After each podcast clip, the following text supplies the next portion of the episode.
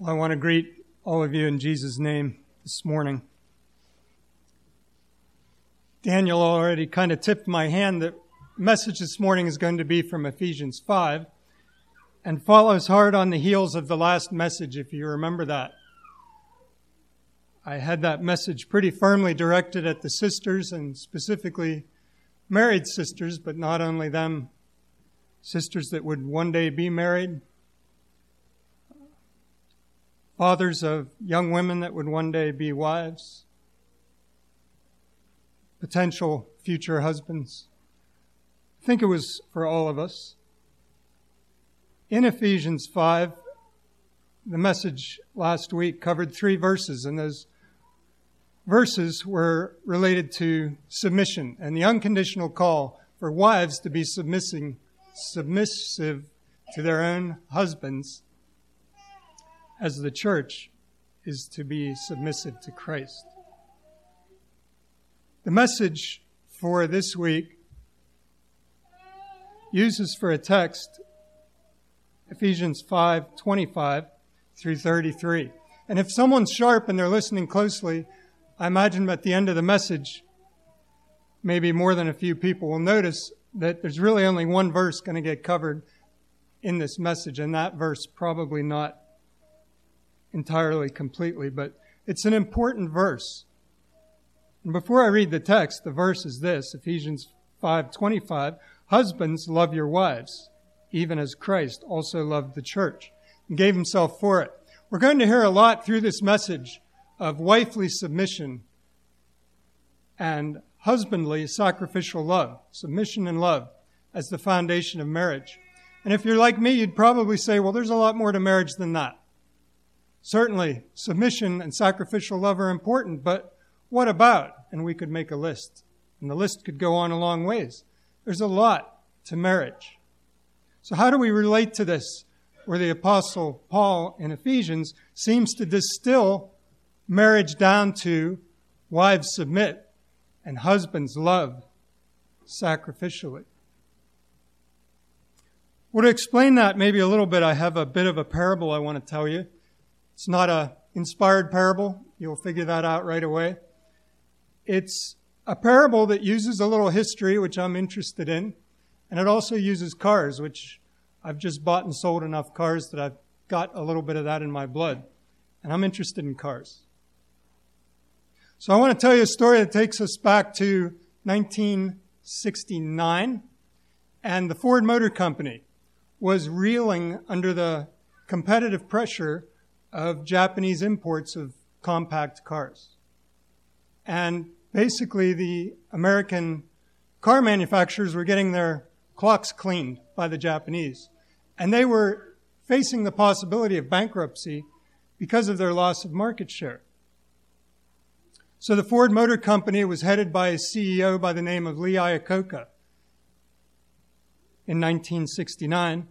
And he set down a mandate. He uh, gathered many of the employees of the Ford Motor Company, and he stood up in front of them, maybe in a little bit of a context like this, and he started thumping on the lectern about what Ford was going to do to confront this tsunami of Japanese competition in the small car market. And he said, We're going to commit ourselves as the Ford Motor Company to develop a car under 2,000 pounds. That would be a very small car in that day. We're going to commit ourselves as the Ford Motor Company to build that car to sell it for under $2,000. And we as a motor company are going to conceive and design and build and distribute and sell this car within two years. Okay, this has never been done before. It hasn't been done since. There's never been a car conceived, designed, distributed and sold in two years. Not surprisingly, Ford had to cut some corners to get this done.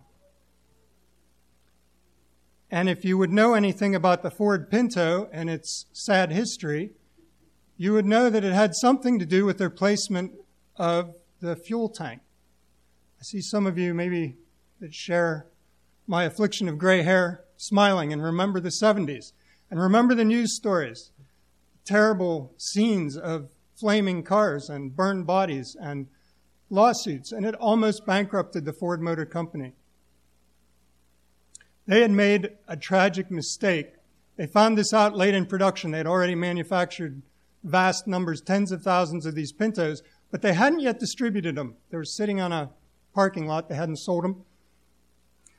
And they found out in some pre sale testing that these cars were subject to ruptured fuel tanks after a low speed impact. That is, at even five miles per hour, running into the back bumper would drive bolt heads from the rear bumper into the fuel tank and puncture it. And in one of Ford's internal memos, they said that the entire contents of a full fuel tank were dumped on the ground in less than 60 seconds after a five mile per hour collision. Well, Ford had to do something, and they did some calculating. And they calculated that they could retrofit all these cars with improved fuel tanks and shields and guards that would guard the fuel tank from the rear axle and the bumper in the event of a collision. And that was going to cost $113 million. That's a lot of money even today, and back then it was a lot more. Well, Ford went and did a little more figuring. They did some calculating. They knew that there would be fatalities. They knew that these cars were going to explode and burn. But how many and what would it cost the company? So they sent their bean counters off and the bean counters come back with their conclusion. There would be X number of deaths and it might cost us as much as $50 million in liability payments. But Ford did a little calculating and said, well, $50 million is a lot less than $113 million. Ship the cars. And they shipped the cars. And the cars got into rear end collisions, and there were explosions, and people burned to death. As uh, wicked as this all was of Ford to do, it was a business decision, but it was also a poor calculation. It turned out almost 20 times as many people were burned alive as they expected. And it turned out that when the courts and the public found out that Ford knew ahead of time and callously calculated the value of human lives and counted predicted human lives and shipped cars that needed a small retrofit to save people, they were tacked not only with compensatory damages to reimburse people for the so called loss of the life of their loved one, they were also hit with 10 and 20 times punitive damages for knowingly shipping these dangerous cars. If you talk to Ford Motor Company to this day, they'd say less than 20 people burned to death in their Pintos because of this um, defect. If you talk to the attorneys that fought against Ford, they said it's over 200. Probably the truth is somewhere in between. But the reality is that those cars had a substantial, very real potential for a catastrophic, devastating failure. Now, I go back uh, in my driving days into the 70s, and I remember watching these scenes on television of these burning cars. And uh, it's kind of sobering. Well, I met a girl one day when I was uh, 18 years old, and what kind of car do you suppose she drove? Ford Pinto, of all things. One time we were headed somewhere she offered me to drive, and I never said this to her, but I was a little scared. I don't like the concept of burning to death, and so when I drove that car, I did a lot of things right. I don't know if I used my seatbelt. I think I did. I used my turn signal. I drove safely. I braked. I came to a full stop at stop signs.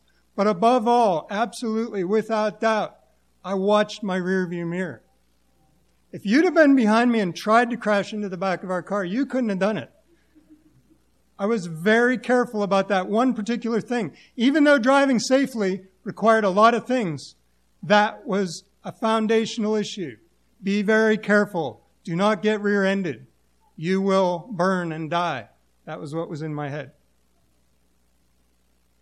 All right, that was a long parable that I probably didn't have time for, but I wanted to establish that the Word of God is in, a, in effect saying that in marriage, there's a defect like the fuel tank in the Pinto.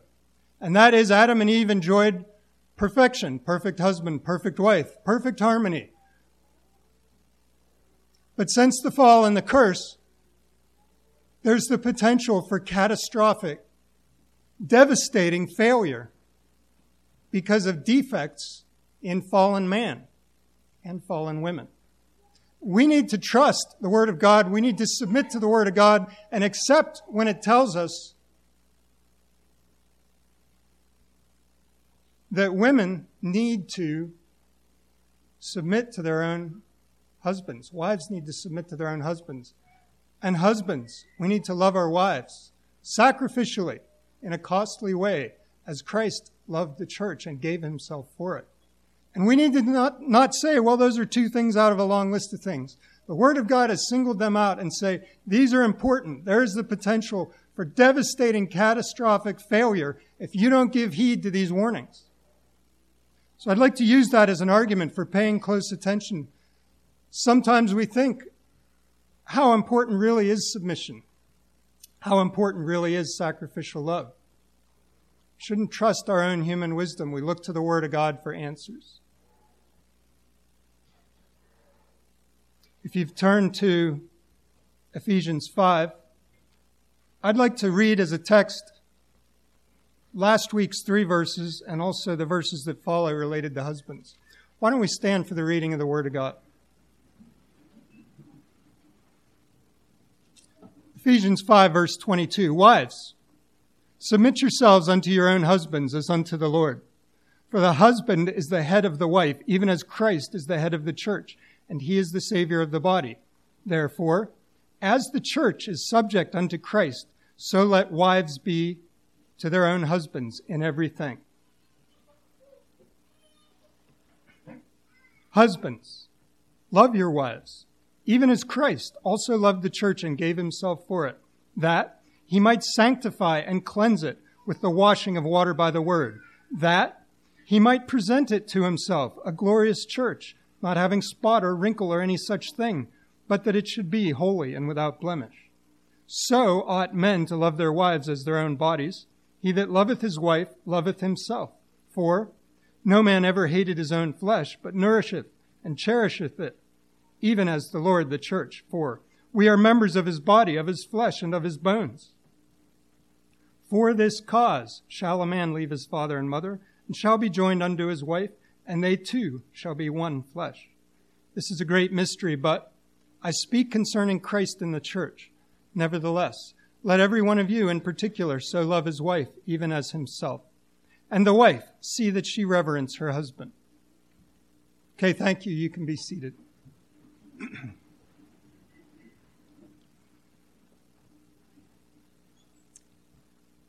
in 2 Peter chapter 3, the apostle Peter makes an excuse for the apostle Paul.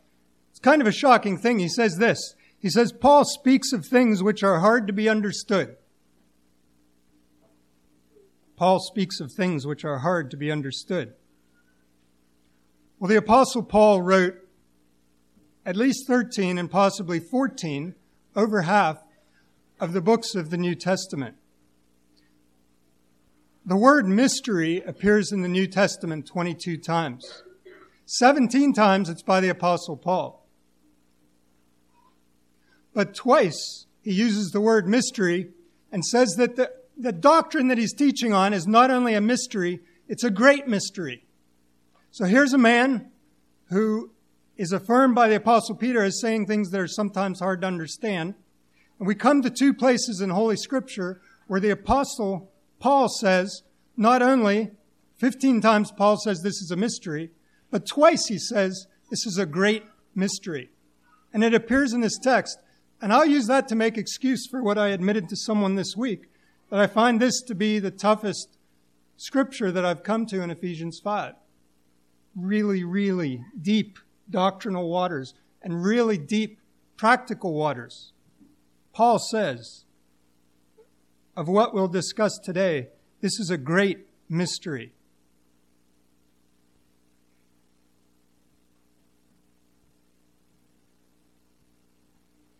He says in 1 Corinthians 3, I have fed you with milk and not with meat. For hitherto you were not able to bear it. Well, what we'll discuss today is not milk, it's meat. I trust God will give us grace to handle the meat of what will be said today. There are many types and patterns and illustrations in Scripture. There's very few where the type or the pattern works in two directions. Thank you. As it does here. Paul says that the Christ church relationship instructs us about what marriage relations should look like. But we also understand that the marriage relationship didn't just come to be. And the Word of God teaches that the marriage relationship instructs us about how we relate to God. So here we have a type working in both directions. We don't, we take uh, the bread and the wine at communion and understand them to be types or figures, reminders of the broken body and poured out blood of Jesus. But the type doesn't work the other way. The broken body and poured out blood of Jesus don't teach us anything about bread and wine. But here we have a two way type going on. God as the husband of his people. Isaiah, thy maker is thy husband. Jeremiah, thus saith the Lord, I am married to you. Again in Jeremiah, I was a husband unto them. God speaking of his people.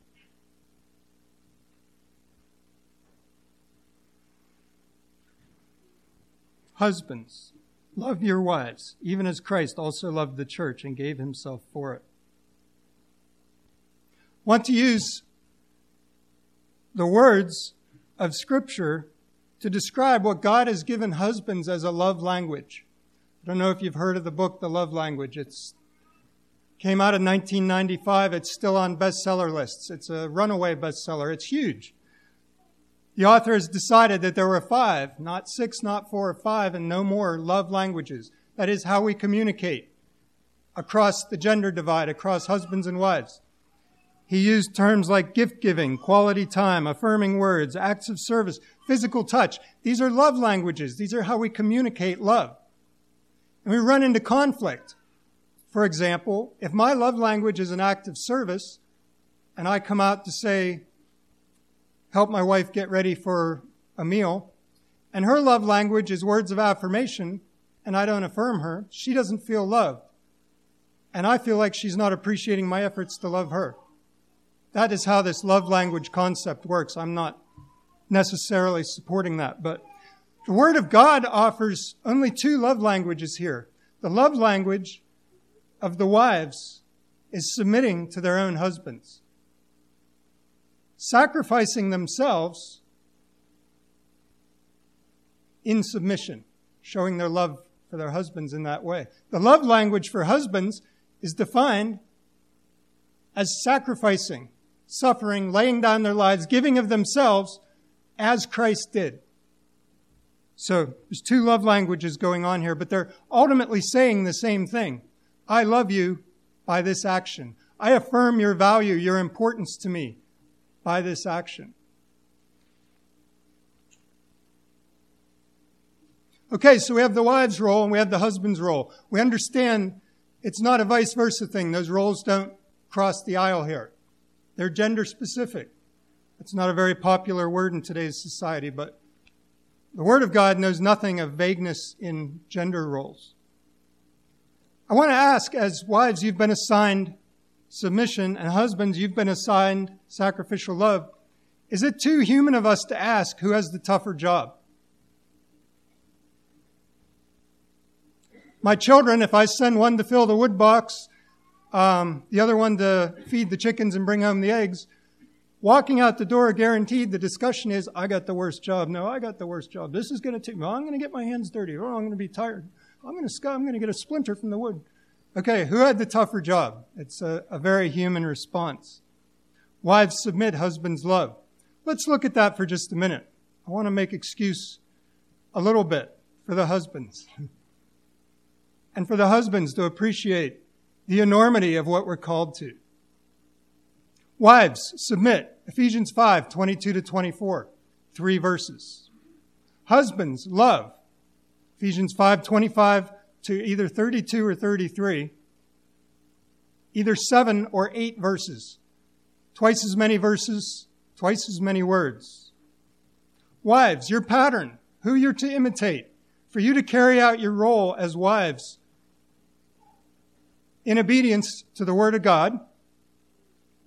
Your pattern is to relate to your husband the way the church has historically related to Christ as Lord. You are given the job of imitating a human institution. You are given the job of imitating in your submission the historically inconsistent, faltering, stumbling, inadequate submission of the church to its Lord. Husbands, you are called to love sacrificially as Christ loved the church. You are called to imitate Christ's perfectly faithful love. You are called to imitate Christ's infallible, unbroken, and unbreakable love for his church. You are called to imitate God. Wives' call is simple. I don't mean to say it's easy. There's a difference between simple and easy. You are called to submit. Simple command. Husband's call is complex. It's founded on a simple principle die to self, give of yourself, lay down your life as Christ laid down his life for his church. But it doesn't stop at that. It goes on to describe loving as Christ loved to include terms like sanctify her, cleanse her, wash her, nourish her, cherish her, present her spotless. Complex. Wives are to submit. Husbands are to die for their wives. This dying may not take the form of taking a bullet or throwing yourself on a grenade for your wife. Probably not. Maybe it will. God give us grace, if it does, to do that. More likely, it takes the form of Paul's dying for the churches in 1 Corinthians, where he says, I die daily. You know, throwing yourself on a grenade is kind of a, I don't mean to say it's easy. I'm sure it's not. I've not done it. But you throw yourself on the grenade and it's done. The daily death is, I believe, the giving of self that husbands are called to submit themselves to. I die daily. Also, you're not called to be willing to die. Christ was not just willing to die, Christ died for his bride. Not just willing to die, but to do it. A couple things I want to mention before we get into it. I do need to start this sermon eventually. I see the clock moving. What's at stake? What's really the big deal? What if our love does not reach the level of Christ's sacrificial love for his church? Well, for one thing, it breaks the type. That is, a watching world that doesn't know Christ and doesn't understand Christ's sacrifice for his church is supposed to be instructed in that by looking at our marriages. And if they look at our marriages and see inadequate, careless inattention to sacrificial love, if they see a selfish world love, worldly love that they're very familiar with, the type is broken. At least the opportunity to testify to them about the majesty of Christ and his sacrifice, at least that is lost. At most, Christ's sacrifice is blasphemed and presented as here's what Christ's sacrifice for his people looked like. It looked selfish. It looked petty. It looked a lot like what you see in the unconverted world. So that's at stake if we fail in our call to sacrificial, costly love. One other thing is at stake. Maybe more than one, but uh, one anyway. In Romans 11, there's discussion about the Jews being cut off from the root and a foreign rootstock or a foreign stock being grafted in. And twice the term cut off is used. The Jews were cut off. And you Gentiles, be careful or you too will be cut off. And the word there, the Greek word is ekkopto. Ekkopto is cut off. Ek, we know from Exodus, it means out. There's an exit sign over the door. Ek is out. Kopto, we know a helicopter has that little thing that goes around the air, it chops the air.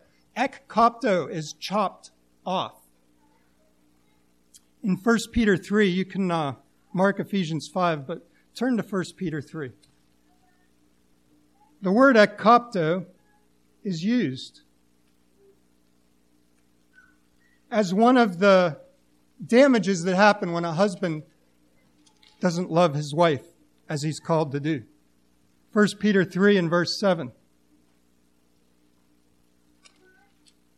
reads this way Likewise, ye husbands, dwell with them, your wives, according to knowledge, giving honor to the wife, as unto the weaker vessel, being heirs together of the grace of life, that your prayers be not hindered. Okay, the fallout of not loving your wife properly, according to the King James here, is that your prayers will be hindered. Actually, the word used there is ekkopto. Your prayers will be not hindered. Your prayers will be cut off. You will be disconnected from your vital link with your God as you presumptuously neglect your command to give honor to your wife. It says that your prayers will be ekkopto, cut off, as you fail to give scriptural honor to your wife. So that's what's at stake. If we're negligent in loving our wives as we're called to. Turning back to Ephesians.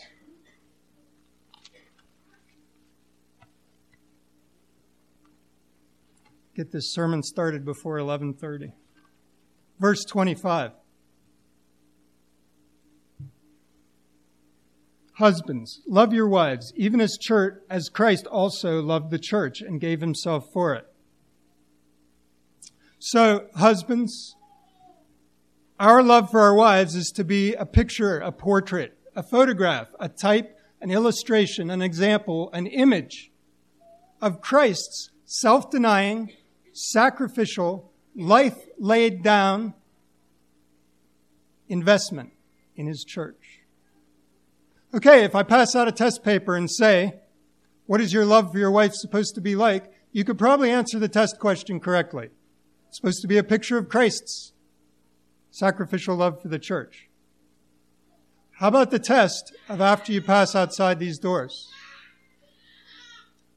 What does your love for your wife look like? Does it look like Christ's sacrificial love for the church? Would your wife say it looks like that? There's a story told of a wife working at the sink cleaning up after supper, and the husband comes out.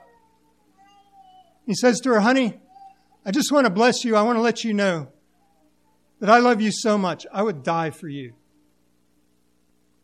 My wife wasn't quite sure how to relate to that. She said, Well, honey, thank you for that. I, you've said that to me before, and and I appreciate that. Thank you. And but would you do me a favor? While you're waiting to die, would you help me with the dishes?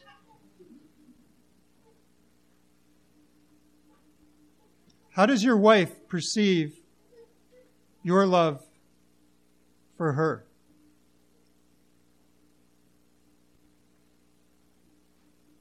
How do we get a hold of this idea? What would that love look like? How do we express this to our wives?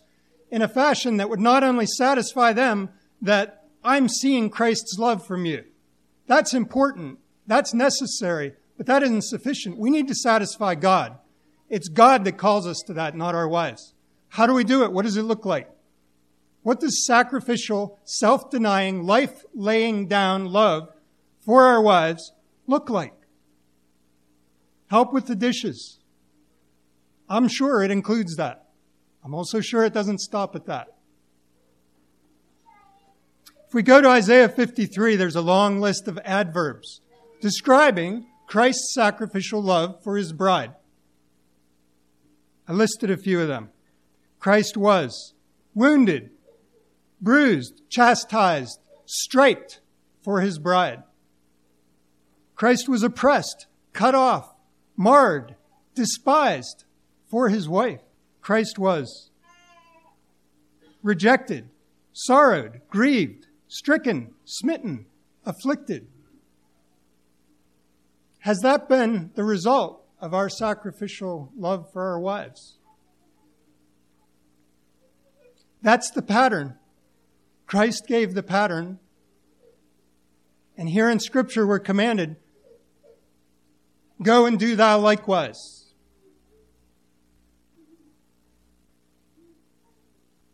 If it's an encouragement to you, sisters, as wives or future wives, about the danger of exposing yourself by unreservedly and unconditionally submitting yourself to a husband.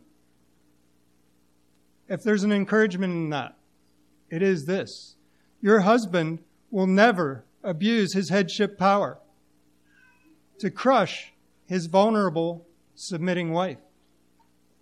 Rather, he is to be crushed so that she can blossom and prosper. Now, I'm not saying headship and authority and power in husbands is not abused, it is. But in submitting to Christ, a husband has no excuse to crush his submitting wife with his power or authority.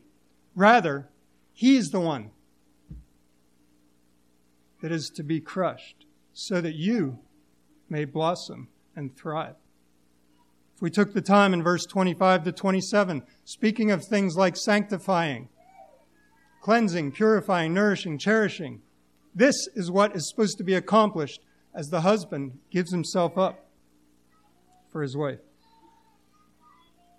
I want to just talk about the magnitude of what we're discussing here. I said the carrying out the wood is a lot harder job than gathering up the eggs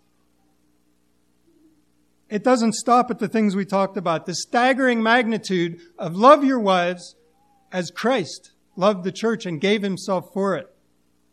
You are called to imitate the highest example, namely Christ's, of the highest form of love, namely agape, divine love. 1 John 3:16 uses this word for agape, this divine, costly, sacrificial love.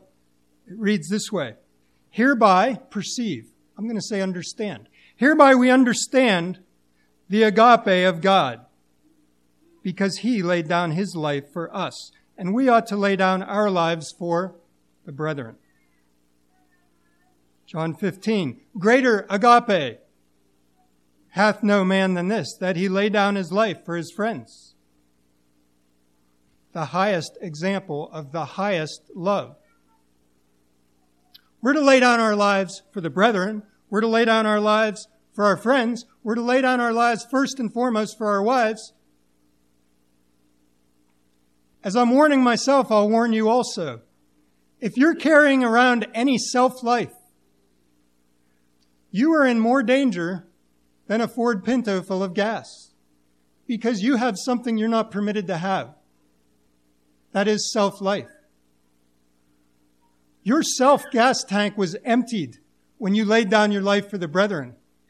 And then that empty tank had the vapors flushed out of it when you laid down your life for your friends. You're called to lay down your life. Lay down yourself, your very being. Make yourself of no reputation for your wives. If you are carrying around any self life, you are in disobedience to the Word of God. And so am I. talked about this highest form of love and Christ as the highest example the highest form of love. I want to just talk briefly about the two words for love that are listed in the New Testament. One is phileo, and it's a human love.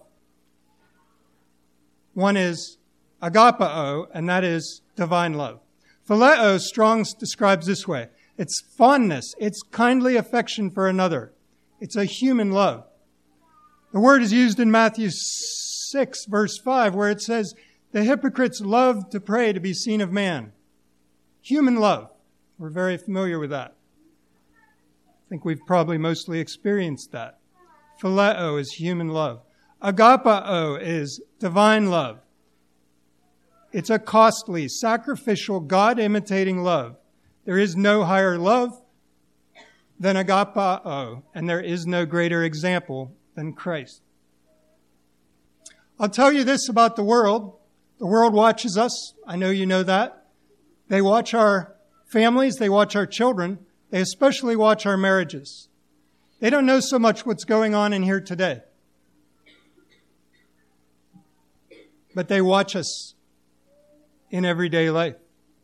The world is very impressed and very satisfied if you will faithfully love your wife with phileo. That is human love. The world asks no more of anyone. Be faithful, love your wife. Till death do you part. Very honorable, very admirable, very commendable, very impressive. Love your wife faithfully till death do you part with phileo, a human love. Is it surprising that we can satisfy the world with our level of human love and maybe even satisfy ourselves and God's not satisfied? God asks more. God has taken a shoehorn and supernaturally forced an external spirit, His Holy Spirit of power, into human flesh and now he expects more than faithful till death do you part human love. Now he expects divine love. Is it surprising that he asks more of us than the world would ask of us? Are we looking to please the world or please God? Husbands, agapeo, your wives, even as Christ agapeo the church and gave himself for it. This phileo and agapeo, there's a world of difference between a human love and the divine love. Divine love is costly. It's sacrificial. It requires a laid down life.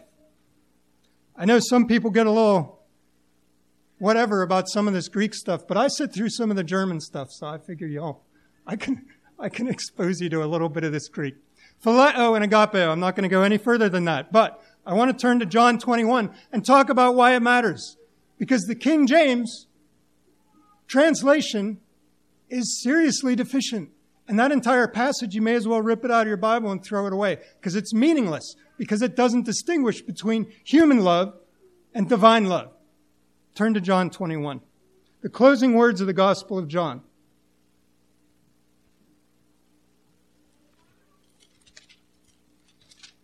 remembering that phileo is human love and agapeo is divine love.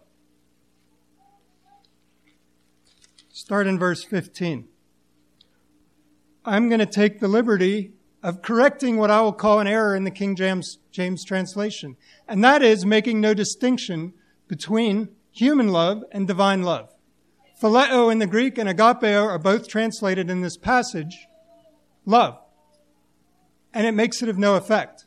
And it's very important as we consider what it means to lay down our life, to die for our bride. Because Peter at the end of this passage is asked to lay down his life, to die for Christ's bride. And he better know the difference between human love and divine love. Starting in verse 15. So when they had died, Jesus saith to Simon Peter, Simon, son of Jonas, agapeo. Do you sacrificially love me more than these? He said unto him, Yea, Lord, thou knowest I phileo you. Thou knowest I love you with a human love. Thou knowest I am kindly affectioned towards you and fond of you. Yes, Lord, thou knowest that I phileo thee. Jesus says to Peter, Take care of my sheep. Verse 16, Jesus says again to Peter, the second time, Agapeo thou me. Peter says to him, Yea, Lord, thou knowest that I phileo thee. I am fond of you. I'm kindly affectioned towards you. I have a human love for you. Jesus says unto him, Take care of my sheep. Verse 17. He, Jesus, says again to Peter the third time, Simon, son of Jonas, phileo thou me? You see, Jesus has changed gears here. He says, Jesus says to Peter, Are you no more than fond of me? Kindly affectioned, a human love? Is that what you have for me? Simon, son of Jonas, phileo thou me? Peter was grieved because Jesus said to him the third time, Phileo thou me. And he said unto him, Lord, thou knowest all things, thou knowest, I phileo thee. Jesus saith unto him, Take care of my sheep. Now this was before Pentecost, and Peter did not have the Holy Spirit. Peter was incapable of divine love. You husbands, professing to have the Holy Spirit, are not only capable of divine love, you are called to nothing less. You are called to lay down your life as a fruit of your divine love. And if you don't love with divine love, you will never lay down your life. And neither would Peter. He goes on to say, Jesus to Peter, Verily, verily, I say unto thee, when thou wast young, I'm in verse 18, thou girdest thyself and walkest where thou wouldest, but when thou shalt be old, thou shalt stretch forth thy hands, and another shall gird thee, and carry thee whither thou wouldest not. Speaking of Peter's call to be crucified for Christ's sheep, to lay down his life to love with divine love. Verse 19. This spoke Jesus, signifying by what death Peter would glorify God. And when Jesus had spoken this way, he said to Peter, Follow me. Do you see how important the distinction is between human love and divine love? Human love never, ever would lay down its life for someone else. Divine love must. Jesus says to Peter, Love with a divine love. Take care of my sheep. Follow me unto death for my bride. You are called to love with sacrificial love unto the death for your bride. Jesus says to Peter, lay down your human love for me pick up divine love, and then lay down your life for my sheep. Jesus says to husbands in Ephesians 5, lay down mere human love for your wife, pick up Christ imitating divine love for her, and then lay down yourself. Lay down your self life for your wife. You have no claim on self life. You are a very dangerous vehicle rattling around the highways and byways with self life in your fuel tank. It's a fatal flaw in men since the curse.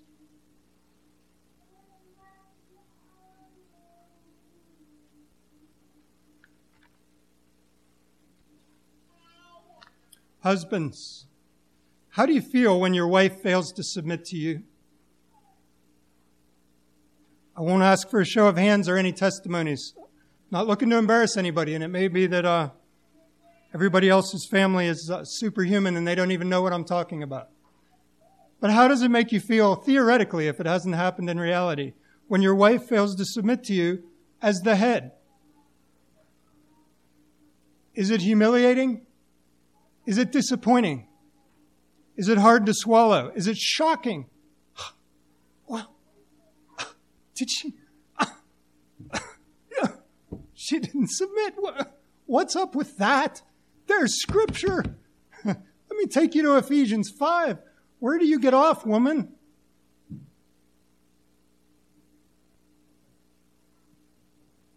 How do you suppose your wife feels when you fail to submit to Christ and love her with a selfless love that reminds her of Jesus. You think she finds it humiliating, shocking, hard to swallow? Maybe as long as you're taking her to Ephesians 5, she can take you to Ephesians 5. I'm sure I need to be taken there. When did you last love your wife sacrificially, painfully, costly, in a way that you could say with a straight face? That was an example of Jesus' love, where Jesus laid down his life for his bride. I got that one. How far back would you have to go? This morning? Last night. That kind of love, the outward expressions of it, are not to be something that you can remember in the distant past. They are to dominate and define your relationship with your wife. When I ask a question like that, it should be silly because I related to my wife today.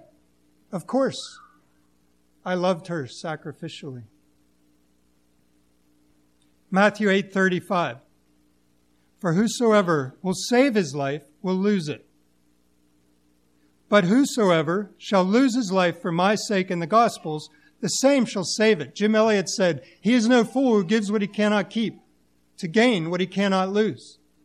It's not a big sacrifice if you're a Ford Pinto to dump out the gas. That gas is going to kill you. What have you really lost? When you dispense with self life, you are to lay down your lives for the brethren. You are to lay down your lives for your friends.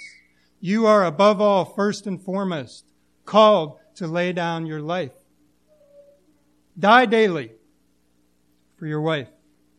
Whosoever shall lose his life for my sake in the Gospels, the same shall save it. Jesus said, I lay down my life that I might take it up again. Losing your life to save it and to redeem the other is the essence of the atonement the gospel. It's the essence of the kingdom of God, and it's the essence of the marriage relationship. Somehow, only when you die do you live. I can't explain that. But if you're not dying, you will not live. Die to self. We made a lot of the gender roles. I said they don't cross the aisle submission and loving sacrificially. But I have to back up backpedal a little bit and say they do cross the aisle because they're really one and the same thing. Wives are loving, losing their self life as they submit. Husbands are loving, losing their self lives as they sacrifice. Both of you are affirming the value of the other and showing your submission to Christ as you do that. We actually have the same role, it just sounds a little different. Submit and love sacrificially. In Genesis chapter 2, we read the account of Eve and her formation from Adam. And I imagine I could ask five or six year olds, what did Adam give to get his bride? I won't take the time to do that, but I think most of us could answer. It cost him a rib and some flesh. That was actually a pretty good bargain. You get a bride for a rib and some flesh. Take that deal. Because since the fall, the price went up. The price Christ paid for his bride was all of him. He laid down his life. It cost him all. Husbands, the price that you are called to pay for your bride isn't negotiable. You can't Jew somebody down. You can't offer less. The price is firm. The price is set. The price is the price Christ paid, pouring out his precious blood for the church. The price is lay down your life in love for your bride.